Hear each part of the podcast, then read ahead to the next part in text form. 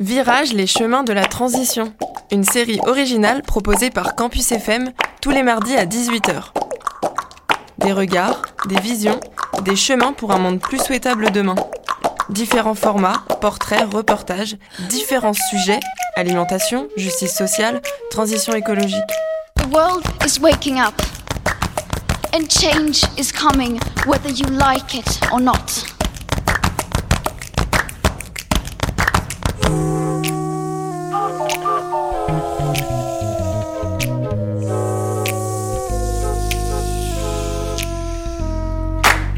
Bonjour à toutes et à tous, merci d'écouter la série Virages, les chemins de la transition sur Campus F M.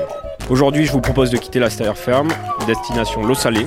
Donc quand on dit océan et transition, ce qui vient à l'esprit, en tout cas au mien, ce sont ces coraux blanchissants à cause de l'augmentation de la température de l'eau, les pollutions diverses et notamment plastiques. Et si je rajoute pêche, bon, je penserai également à, par exemple, à la surexploitation des ressources marines. Mais comme vous en doutez, le sujet ne s'arrête pas là. Qu'en est-il par exemple de l'influence de la pêche sur la destruction des écosystèmes ou de l'influence de la pêche sur le changement climatique ? D'ailleurs, si je vous dis agriculture et transition, vous allez sans doute me parler de phytosanitaires dégradant la biodiversité ou d'émissions de C O deux. Enfin bref, comme nous en avons parlé dans l'épisode neuf, beaucoup de monde se fait une idée de l'agriculture et de ce qu'elle devrait être. Quant à la pêche, c'est sans doute un peu plus vague. Bon d'accord, il faut faire attention aux ressources halieutiques, mais comment après tout ? On ne sait déjà pas trop d'où elles viennent, ces ressources, en elles-mêmes si la pêche pollue, si le poisson d'élevage c'est mieux. Enfin bon, on va pas se noyer sur les interrogations, on va poser les questions à notre invité du jour, Mathieu Colléter, qui est docteur en biologie marine, qui travaille entre sciences du vivant, écologie marine et sciences politiques. Bonjour Mathieu. Bonjour. Donc Mathieu, je me permets de ne pas te présenter plus que ça, car je compte sur toi pour le faire euh, toi-même en répondant à ma première question.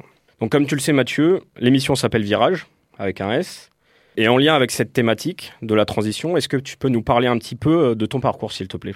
Oui bien sûr, bonjour Théo et, et merci beaucoup pour l'invitation.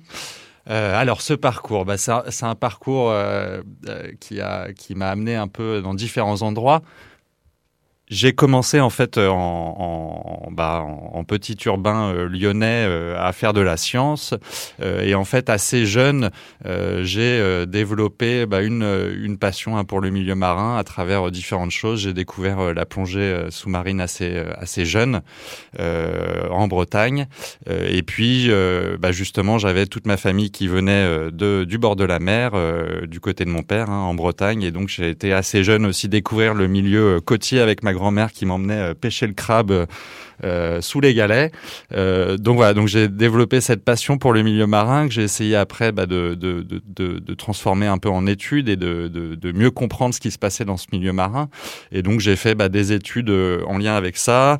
Euh, donc j'ai fait une, une école d'ingénieur agronome euh, spécialisée en halieutique. Alors l'halieutique, c'est un, un mot un peu barbare, mais c'est, c'est entre guillemets la science euh, des, euh, de, liée à la pêche, hein, la science des ressources euh, aquatique exploité.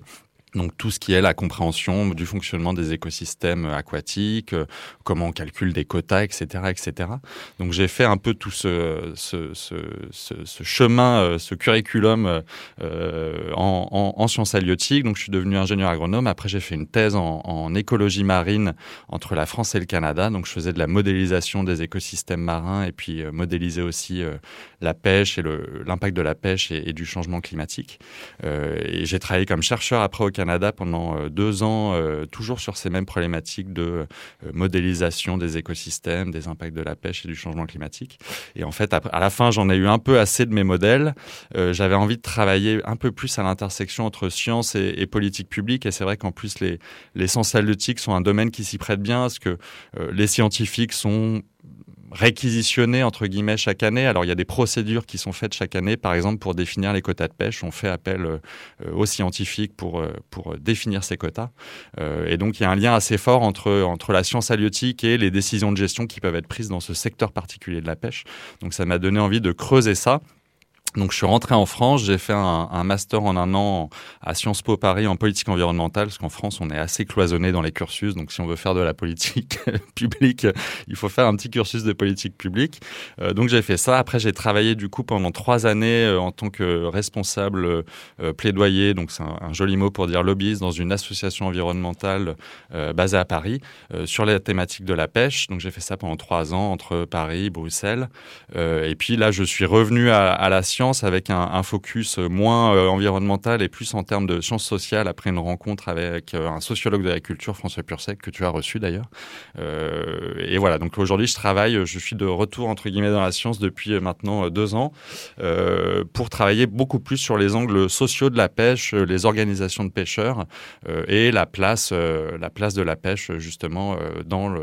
Dans le Voilà, dans, le, dans la société française. Euh, donc voilà, donc c'est aujourd'hui un peu, un peu ça. Et je, suis, je fais partie d'un programme de recherche qui s'appelle Ocean Nexus, euh, qui est basé aux États-Unis, qui travaille dont le grand thème de recherche est l'équité dans la gouvernance de l'océan. Et donc moi, je travaille voilà, plus particulièrement aujourd'hui sur le littoral occitan, sur la, euh, l'inclusion et la structuration des, euh, des petits métiers, des petits pêcheurs côtiers euh, euh, dans ces politiques de la pêche. D'accord, bon. Donc, parce que c'est vrai qu'entre sciences, euh, écologie appliquée et sciences politiques, en fait, il y a plein de choses à faire et c'est tout à fait intéressant, en fait, d'avoir cette double approche politique et, euh, et recherche euh, en, en sciences sociales et en...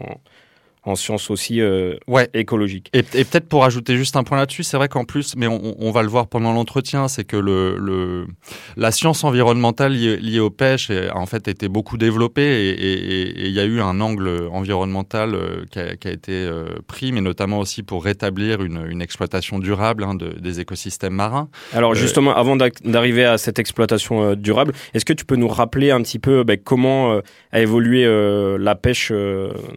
là, depuis euh, bah, ces dernières décennies, est-ce que c'est un peu comme en agriculture où, au, au sortir de la Seconde Guerre mondiale, il a fallu euh, faire en sorte de nourrir euh, la population, en fait ? Ouais, alors la pêche, on est sur une activité euh, préhistorique. Hein. Le, les, les populations installées euh, sur les côtes depuis toujours euh, ont euh, pêché, euh, que ça soit des coquillages, des poissons côtiers, et cetera, euh, pour se nourrir. Donc là, euh, entre guillemets, la, la pêche est une activité euh, millénaire.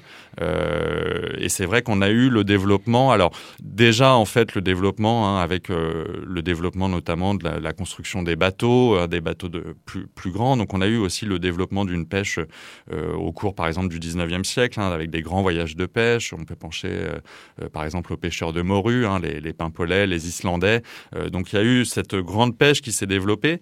Et c'est vrai qu'avec euh, les développements technologiques, notamment nous, en, en, en, quand on regarde l'histoire des pêches, il y a eu, il y a eu, véritable, il y a eu véritablement un tournant après la Seconde Guerre mondiale, euh, puisque les, les bateaux, en fait, on a adapté les, les bateaux de pêche avec les, les technologies qui ont été mises au point, notamment des technologies militaires, hein, donc avec par exemple les sonars, euh, l'installation des moteurs, des, nouvelles, des nouveaux euh, matériaux pour les, pour les filets de pêche hein, en, en, en nylon, et cetera. Donc on a, on a considérablement augmenté l'efficacité de pêche, les technologies de pêche, les lieux où on pêchait, hein, on s'est mis à, à pêcher... Euh, Bah, on s'est étendu, on va dire, des eaux côtières de, euh, de euh, l'Europe euh, du Nord, hein, pour ce qui nous concerne, euh, à une pêche qui, s'est, euh, qui, qui pêche maintenant euh, bah, à peu près partout dans le monde. Hein. On, on s'est étendu vers le sud, euh, aussi vers les pôles.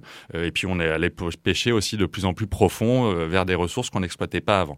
Donc, vra- véritablement, en fait, ce qui s'est passé a- après la Seconde Guerre mondiale, on a, euh, on a une puissance de pêche qui s'est accrue euh, considérablement. Euh, et puis, on a un, un, un pic des captures qui, qui a été atteint dans les années quatre-vingt-dix, autour de quatre-vingt-dix millions de tonnes, quatre-vingts millions de tonnes, cent millions de tonnes. Euh, voilà. Et, et depuis, en fait, ce pic, on a une, des captures qui sont... Euh, un pic rela- en France ou dans le monde ? Dans le monde, dans le monde, D'accord. pardon. On a eu un pic dans le monde, euh, véritablement, des captures. Et aujourd'hui, on a beau mettre, entre guillemets, euh, plus de moyens de pêche, plus de, de bateaux de pêche sur l'eau, on ne pêche pas plus à l'échelle mondiale. Euh, et donc, on a aujourd'hui une situation où euh, on a euh, environ un tiers des stocks qui sont... Euh, sont surexploités à l'échelle mondiale euh, et euh, environ cinquante à soixante pour cent des stocks qui sont exploités euh, à leur euh, maximum, entre guillemets, à leur maximum durable. Euh, donc voilà, donc on a, on a véritablement développé ces engins de pêche, on allait pêcher euh, beaucoup plus euh, et, euh, et dans l'idée, dans l'idée absolument de, de, en tout cas par exemple pour la France, hein, de, de fournir aussi à, à, à l'issue de la Seconde Guerre mondiale de la protéine, euh, de nourrir euh, et puis de fournir aussi une pêche fraîche tous les jours pour les Français. Euh, et donc voilà, donc on a eu cette, ces accroissements et, et puis depuis les, les années quatre-vingts quatre-vingt-dix, mais on va y revenir, euh, des constatations euh, de surexploitation euh, et des politiques qui ont été mises en place du coup euh, pour euh, juguler cette euh, surexploitation et rétablir une exploitation durable des écosystèmes. D'accord, et donc si on devait faire un peu un, un état des lieux là du... Enfin, sans mauvais jeu de mots, un état des lieux de... Du, de la consommation de poissons euh, en France. Ouais. Là, euh, il vient d'où un peu le poisson qu'on pêche? C'est du poisson qu'on importe, euh, du poisson qui est pêché par des pêcheurs français? Est-ce qu'il est pêché euh, près des côtes françaises? Est-ce qu'il est pêché euh, près de côtes d'autres pays? Parce qu'il y a toute cette histoire. Ouais. Je rappelle que la France est la deuxième Z E E, zone économique exclusive du monde. Ouais. Donc on peut imaginer que le poisson, euh, en France, normalement, on a de quoi l'exploiter. Alors, c'est vrai, et c'est, c'est assez paradoxal, parce que c'est vrai que la France, on est en, en soi un, un grand domaine maritime. Hein. On, on, on a en effet la deuxième euh, zone économique exclusive, donc les, on est entre guillemets le deuxième territoire marin euh, au monde. Et puis si on prend l'Europe, l'Union européenne, euh, on, est, euh, on est en numéro un. Euh, mais cette facette bleue, entre guillemets, de notre territoire, elle reste relativement peu visible. Euh, quand on regarde les, les activités maritimes, ça représente, seul, enfin, seulement, ça représente un virgule cinq pour cent du P I B. Et quand on regarde la pêche là-dedans, euh, c'est pas le secteur euh, principal de l'économie maritime. Le premier, c'est le tourisme. Euh, la pêche, ça représente seulement dix pour cent de l'emploi maritime et euh, sept pour cent de la valeur ajoutée euh, de l'économie maritime. Donc c'est, c'est vrai que la pêche est, est relativement peu visible euh, et cette facette bleue, elle est relativement peu visible encore plus. Donc, euh, enfin, la pêche encore plus. Donc voilà, donc on est, on est dans une situation un peu paradoxale où, où à la fois on est un pays bleu et à la fois... Euh, Ces, cette économie maritime euh, et la place euh, de, de la pêche euh, voilà, est relativement faible. Euh, donc voilà. Et au niveau, au niveau de la consommation, euh, on est de la même manière. En fait, l'Union européenne, c'est le premier marché euh, des, euh, des produits de la mer. Euh, et typiquement, au niveau de l'Union européenne, euh, on importe quatre-vingts pour cent de ce qu'on mange en termes de, de, de produits aquatiques. Mmh. Euh, voilà. Après, donc, en France, on consomme environ trente-quatre à trente-cinq kilos par habitant par an, euh, dont vingt-quatre kilos euh, de, de poissons, euh, on va dire, issus de la pêche.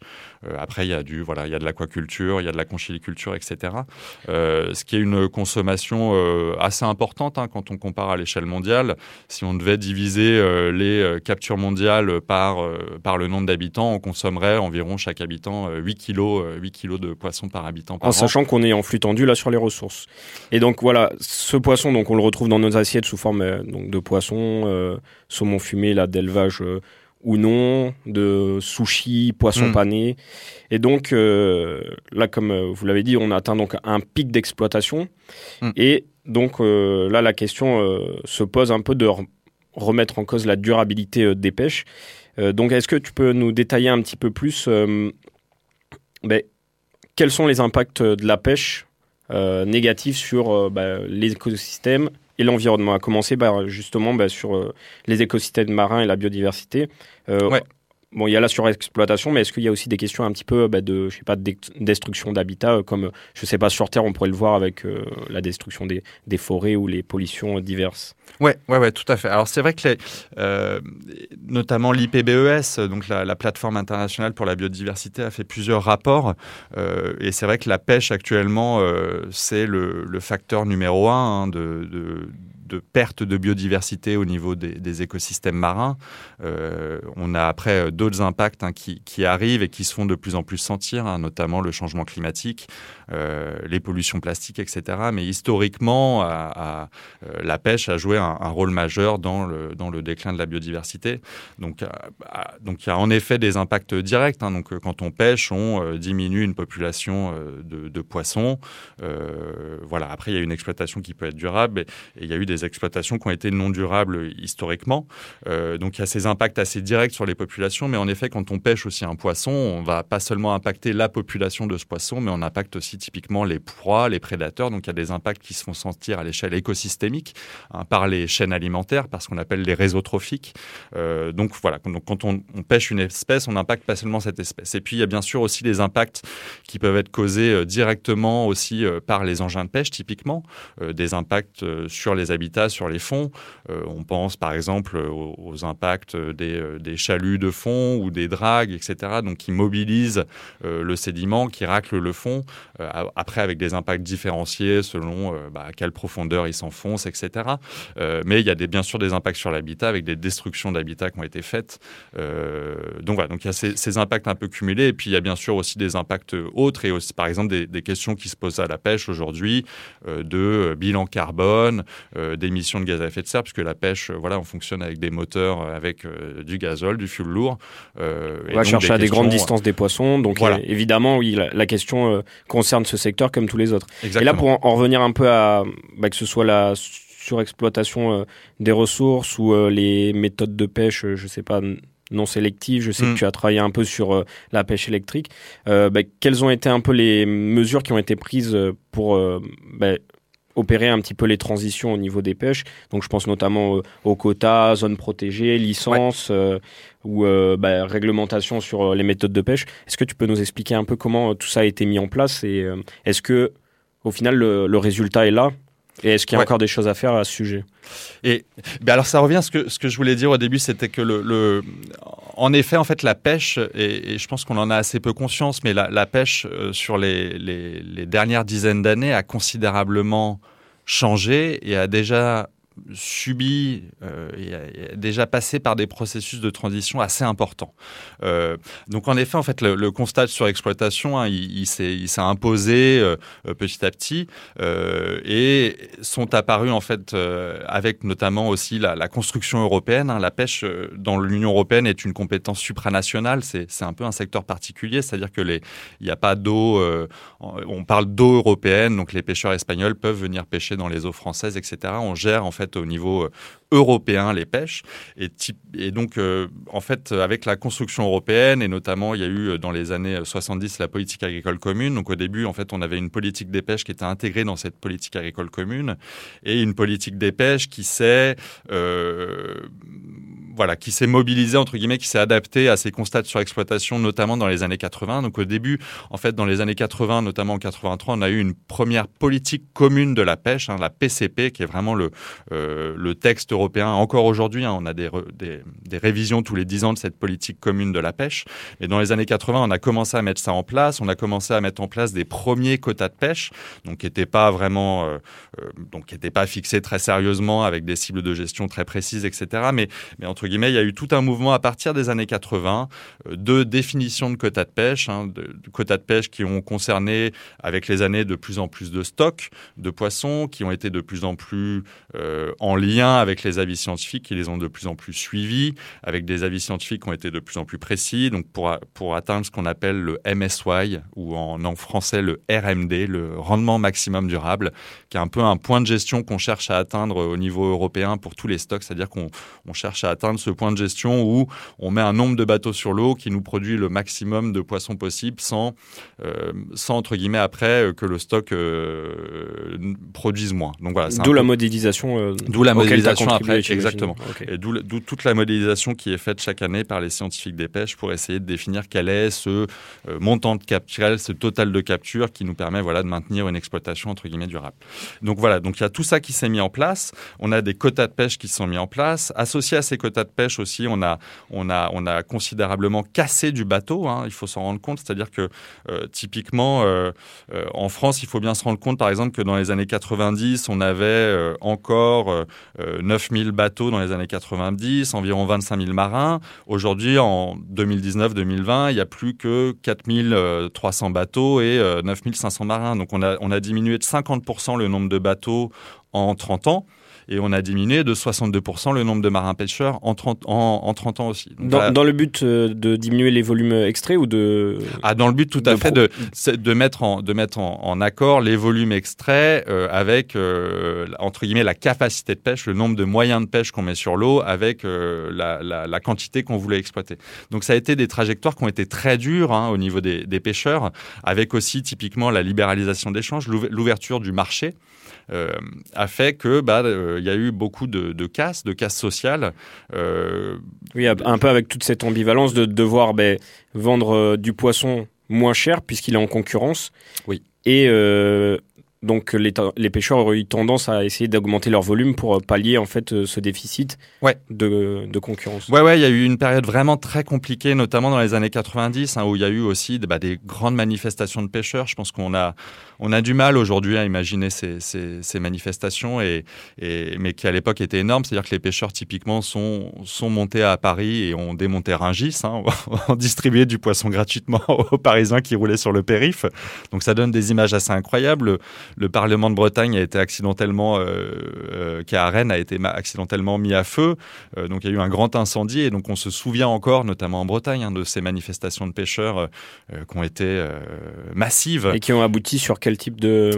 Bah, qu'on aboutit à, à, à de la casse et, et qu'on aboutit, entre guillemets, à, à, alors à la fois à des aides hein, des, des, des États. Donc, euh, on a compensé les pêcheurs. Euh, on compense aujourd'hui encore, il y a aujourd'hui encore aujourd'hui hein, des pêcheurs qui ont, qui ont beaucoup de mal à, à joindre les deux bouts, avec aussi notamment l'augmentation du prix du carburant, parce qu'on a un modèle de la pêche euh, sur lequel le prix du carburant se fait beaucoup sentir.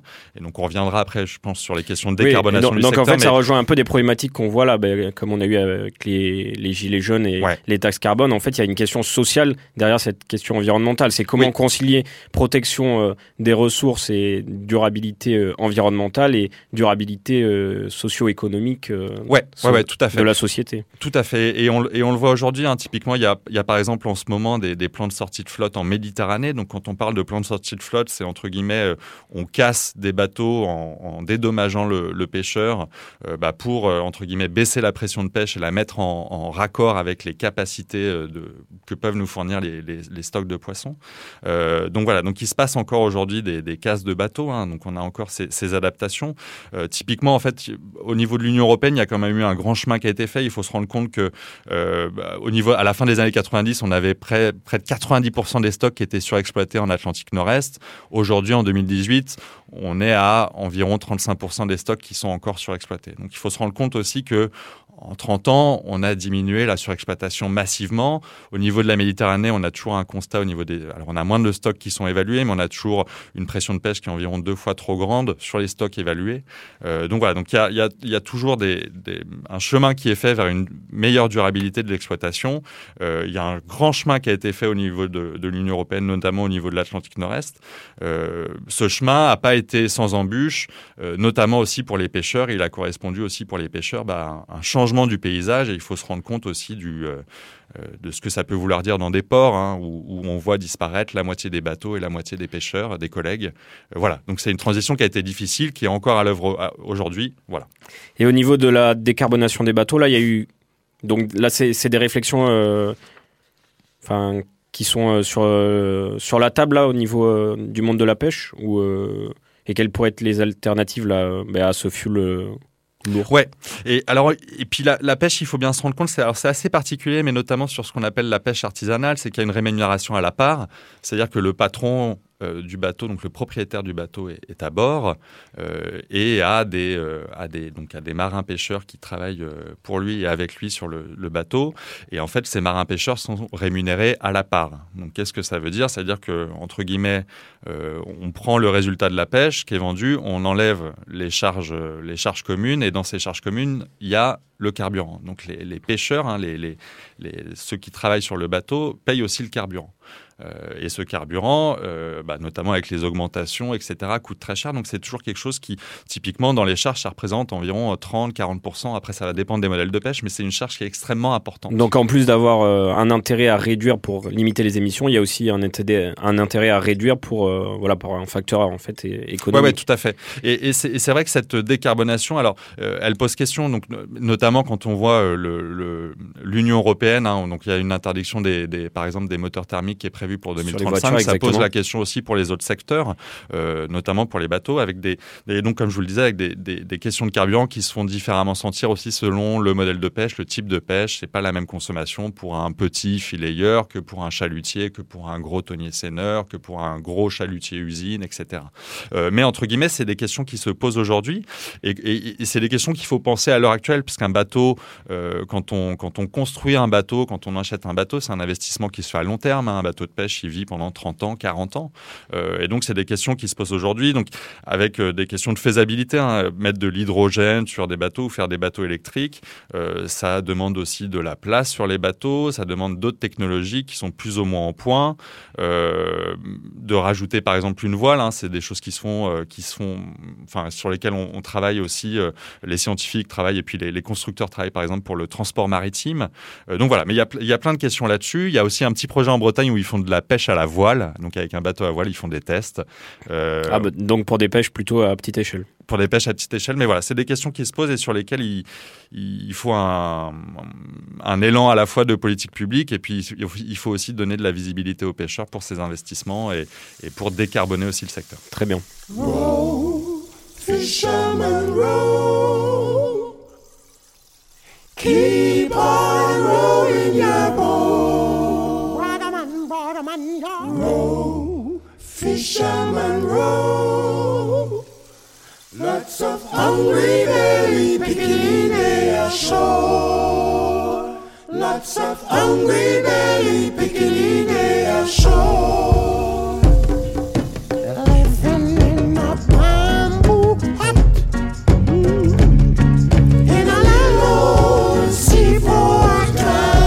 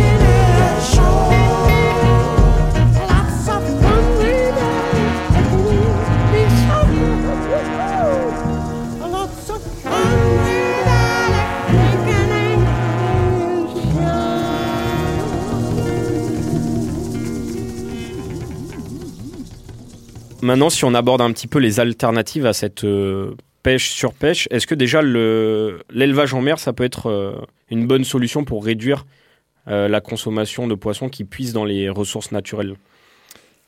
Alors, c'est une bonne question et, et c'est, c'est une question compliquée parce que le... le euh, en fait, ce qu'on voit à l'heure actuelle, c'est qu'en effet, la, comme je vous le disais au début, la pêche, elle, euh, la pêche est plutôt stable. Euh, on n'a pas de capacité d'augmenter euh, grandement la pêche. On ne va pas passer à deux cents millions de tonnes tout d'un coup alors qu'on a quatre-vingt-dix millions de tonnes. Euh, on n'a pas des stocks énormes à exploiter qu'on n'avait pas découvert avant. Donc, y a, euh, la pêche, on est plutôt stable. Et ce qu'on voit à l'échelle internationale, c'est une augmentation très forte de l'aquaculture, notamment euh, poussée par euh, les pays asiatiques euh, qui ont euh, ces savoir-faire, euh, qui ont ces savoir-faire hein, de, historiquement euh, et qui ont aussi cette consommation qui est très poussée et, et qui développe ce modèle aquacole. Euh, en France, on a aussi une aquaculture historique, hein, euh, notamment euh, au niveau de la, au niveau de la terre, hein, euh, et on Donc avec de la production de truites, par exemple ? Ouais, par exemple, en, en France, on, on produit pas mal de truites. On est assez autosuffisant en truites. Euh, et donc, voilà, ça, ça répond... Euh, donc, voilà. Donc, l'aquaculture, entre guillemets, fournit et, et va continuer à fournir et va fournir de plus en plus euh, euh, de la nourriture. Euh, après, l'aquaculture, euh, la pisciculture n'est pas aussi, euh, entre guillemets, dénouée. Enfin, il y a aussi des questions environnementales qui se posent à ces activités, hein, de la même manière qu'elles se posent à la pêche et de la même manière qu'elles se posent à l'agriculture. Notamment, on pense... Euh, Typiquement, quand on parle d'aquaculture, nous, en tant que scientifiques des pêches, euh, il y a une grande partie de la pêche qui est destinée à nourrir euh, les poissons d'élevage et à aussi nourrir, par exemple, des cochons et des poules. C'est ce qu'on appelle les pêches minotières. Donc, c'est ces pêches de petits poissons euh, pélagiques, euh, type les sardines, les anchois, qui se font euh, euh, au large du Chili, du Pérou, euh, au large des côtes de l'Afrique de l'Ouest, euh, où on pêche ces petits poissons qui sont ensuite transformés en farine et en huile euh, pour nourrir l'aquaculture. Donc, il y a aussi toute une question qui se pose à l'aquaculture à travers euh, quel aliment on donne à nourrir, à nos poissons, et cetera. Euh, ça, c'est un des premiers impacts. Après, il y a aussi des questions qui se posent à l'aquaculture, comme pour l'élevage, sur les antibiotiques, et cetera. Euh, mais l'aquaculture a fait, des, a fait un grand chemin là-dessus.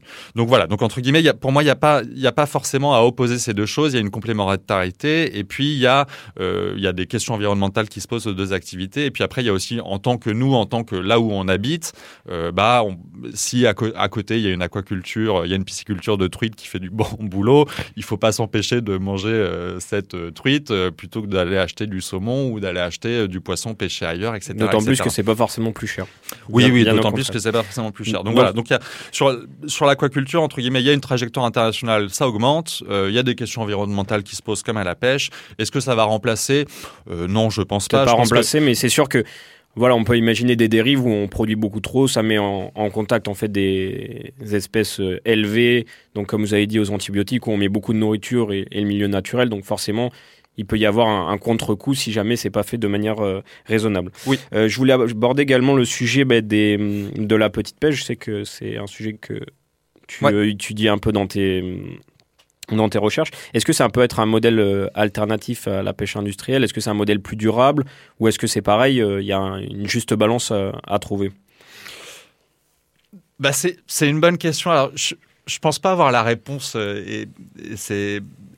c'est une question un peu compliquée. C'est-à-dire que le... Bon, alors déjà, moi, j'ai une grande question. C'est ce qu'on appelle petite pêche, pêche artisanale, pêche industrielle, c'est un, c'est, c'est un peu des grandes questions et, et, et, et c'est des mots qui ont à la fois un, un, un sens commun et, et, et qui sont aussi utilisés dans le débat hein, pour dire telle personne est gentille, telle personne est méchante, ou et cetera. Enfin voilà, on met des grandes choses. Entre guillemets, quand on fait de la science des pêches, euh, euh, cette question-là, elle, elle, elle nous concerne pas tant.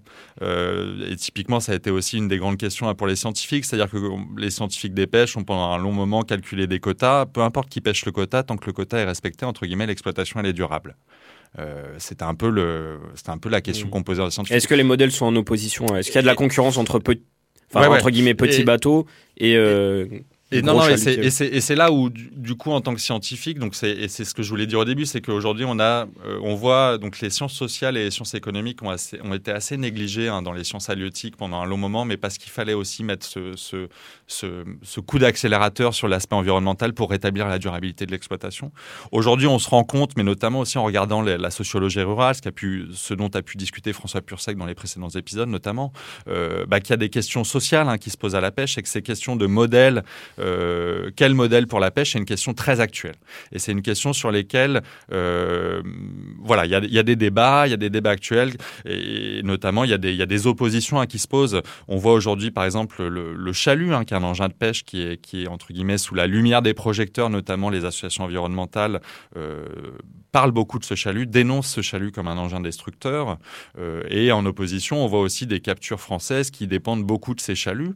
Euh, et donc, aujourd'hui, des questions qui se posent sur euh, quel engin de pêche, où est-ce qu'on le pratique, avec quels impacts, et pour ensuite euh, fournir quelle quantité de poissons qui va euh, aller vers quel marché, et cetera. Et donc, donc bien définir questions... les problèmes avant de choisir le, le modèle d'exploitation. Et après, sur le modèle d'exploitation, ce qu'on voit quand même, c'est que euh, la question... Donc, il y a une grande dichotomie artisanale industrielle, euh, historiquement dans la pêche française. Euh, on voit aujourd'hui que ce modèle artisanal, il recoupe euh, bah, différentes réalités, euh, et puis euh, il, se, il se diversifie, c'est-à-dire que dans ce modèle artisanal, bah, il y a des, il y a des gens qui vont être un peu plus industriels que artisanal, et puis donc il y a des perdants et des gagnants aussi dans ce modèle artisanal, euh, et qu'il y a une grande question aujourd'hui de euh, surtout euh, quel type de pêche on veut, euh, pour quelle exploitation, sur quel écosystème, et de s'assurer de la durabilité. Et puis la grande question aussi pour les pêcheurs, pour les pêcheurs de euh, bah, comment je vends mon poisson, à quel prix, et cetera, et cetera. Donc, donc... Euh, sur la sur les modèles de pêche, c'est une grande question. J'ai pas de réponse toute faite. Euh, entre guillemets, il y a des il y a alors il y a des associa- vous pouvez aller voir hein, plein, plein de sites d'associations qui vont euh, vous guider sur euh, bah, quelle espèce choisir, quelle méthode de pêche, et cetera, et cetera. Il y a aujourd'hui aussi une offre de poissons qui se structure là-dessus.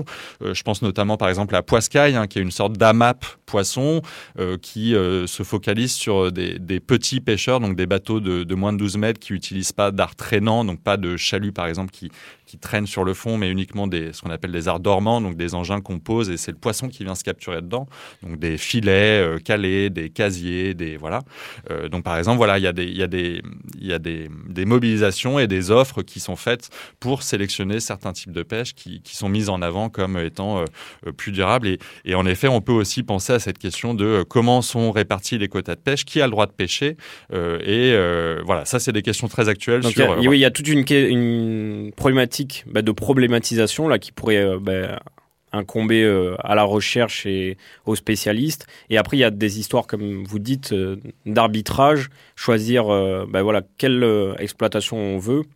Et donc, euh, là, est-ce que vous pouvez développer un petit peu, là, euh, donc vous avez déjà parlé de regarder quelles euh, espèces n'étaient euh, pas en danger d'ex- d'extinction là, quand on les achetait, mais quels peuvent être les autres leviers à l'échelle du consommateur. Si je me dis, moi... Euh, Voilà, je veux manger euh, du poisson de manière euh, plus durable, ouais. Parce qu'il y a quand même une partie de la question qui m'échappe, parce que c'est aussi des choix euh, politiques et interprofessionnels. Mmh. Qu'est-ce que je peux faire, moi, en tant que consommateur, pour euh, manger du poisson euh, qui euh, plus durable. Plus durable. La question à un million d'euros. Mmh. Euh, non, non, mais c'est, c'est, je pense que déjà il y a toute une, il y a toute une, une acclimatation à faire aux poissons. C'est vrai que c'est, c'est, moi c'est des questions que j'ai souvent eues, mais notamment aussi quand je travaillais en O N G. C'est euh, comment je choisis. Et, et c'est, pour nous scientifiques des pêches, c'est assez dur de répondre parce que notamment quand vous achetez du poisson, il n'y a pas trente-six mille informations disponibles. Oui, y a... vous allez avoir le nom lab- du poisson. Les labels sont peu connus, je sais, j'ai l'impression. Et les, et les labels sont aussi peu connus et font aussi l'objet de controverses.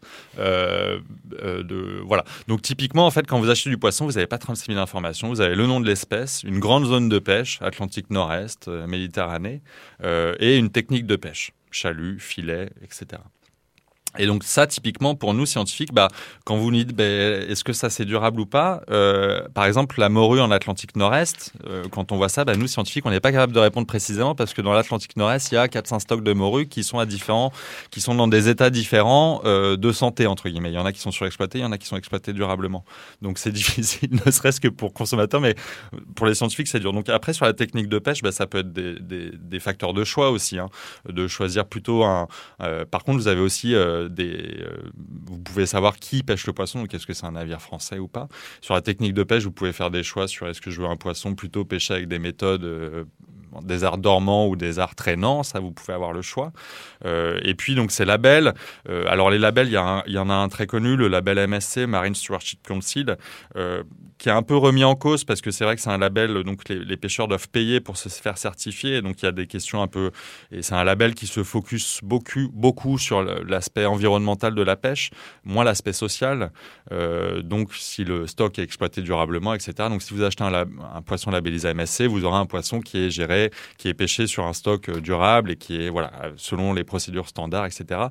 Euh, par contre, ça va être plus dur pour des petits pêcheurs d'atteindre cette certification parce que des fois, ils pêchent aussi sur des stocks qui sont pas... Euh, sur lesquels on n'a pas d'avis de stock euh, parce que c'est des pêches trop faibles euh, et puis ils n'ont pas les moyens de se payer cette certification. Euh, donc voilà, donc il y a, y a des questions sur ces labels hein, et puis c'est, ça ne prend pas vraiment en compte des aspects sociaux de la pêche, combien euh, j'emploie de personnes par kilo de poisson, et cetera, et cetera. Donc voilà, donc il y a, y a, y a cette question un peu de comment on, comment on concilie une exploitation durable environnementalement et puis comment on concilie aussi des aspects sociaux et économiques de la pêche. Euh, et ça, c'est un peu la grande question en cours. Euh, du coup, quel modèle de pêche euh, mais ce qui est intéressant aussi, c'est, je pense qu'on ne s'en rend pas forcément compte euh, quand on, en tant que citoyen, mais le, le, l'état de nos écosystèmes marins, et je, je finirai là-dessus parce que je suis un peu long, je suis désolé, mais l'état de nos écosystèmes marins est, est au final un, un, un choix de société. Euh, c'est-à-dire que quand on vote, on vote euh, aussi pour des états de nos écosystèmes. Et, et ça, je pense qu'on ne s'en rend pas forcément compte, mais notamment aussi avec notre focus terrien, c'est qu'on a une vision des écosystèmes marins euh, très sauvage, euh, euh, c'est la nature. Euh, bon, c'est une nature qui a déjà été impactée par l'homme depuis très longtemps, notamment en milieu côtier. Euh, on n'a pas la nature qu'on avait il y a dix mille ans, c'est sûr et certain, et on ne l'aura jamais, euh, avec aussi les impacts euh, changement climatique, et cetera. Euh, donc voilà, mais il y a entre guillemets des, euh, aujourd'hui des choix de société à faire, des, en tout cas un débat de société à avoir sur euh, quels écosystèmes on veut, quels, quels, états, quels états on veut, euh, et puis du coup derrière aussi quelles, quelles activités de pêche et quels modèles sociaux, quelle lisibilité aussi on donne aux pêcheurs pour être à même d'investir, euh, de pêcher durablement euh, et de fournir euh, aux populations euh, côtières, notamment aussi en France, euh, du poisson. Très bien, merci beaucoup Mathieu Colléter et merci à vous, chers auditeurs, pour votre écoute. Merci également à l'équipe euh, de Virages et de Campus F M. Si vous voulez en savoir plus sur le sujet, n'hésitez pas à consulter les travaux de Mathieu Colléter en ligne. La semaine prochaine, vous retrouverez Margot. Quant à moi, je vous dis à dans un mois. En attendant, vous pouvez nous suivre sur nos réseaux sociaux et écouter le replay sur vos plateformes de podcast favorites. Vous pouvez également nous envoyer vos retours et suggestions sur notre boîte mail virage tiret campus f m arobase mailo point com. À la prochaine sur Campus F M.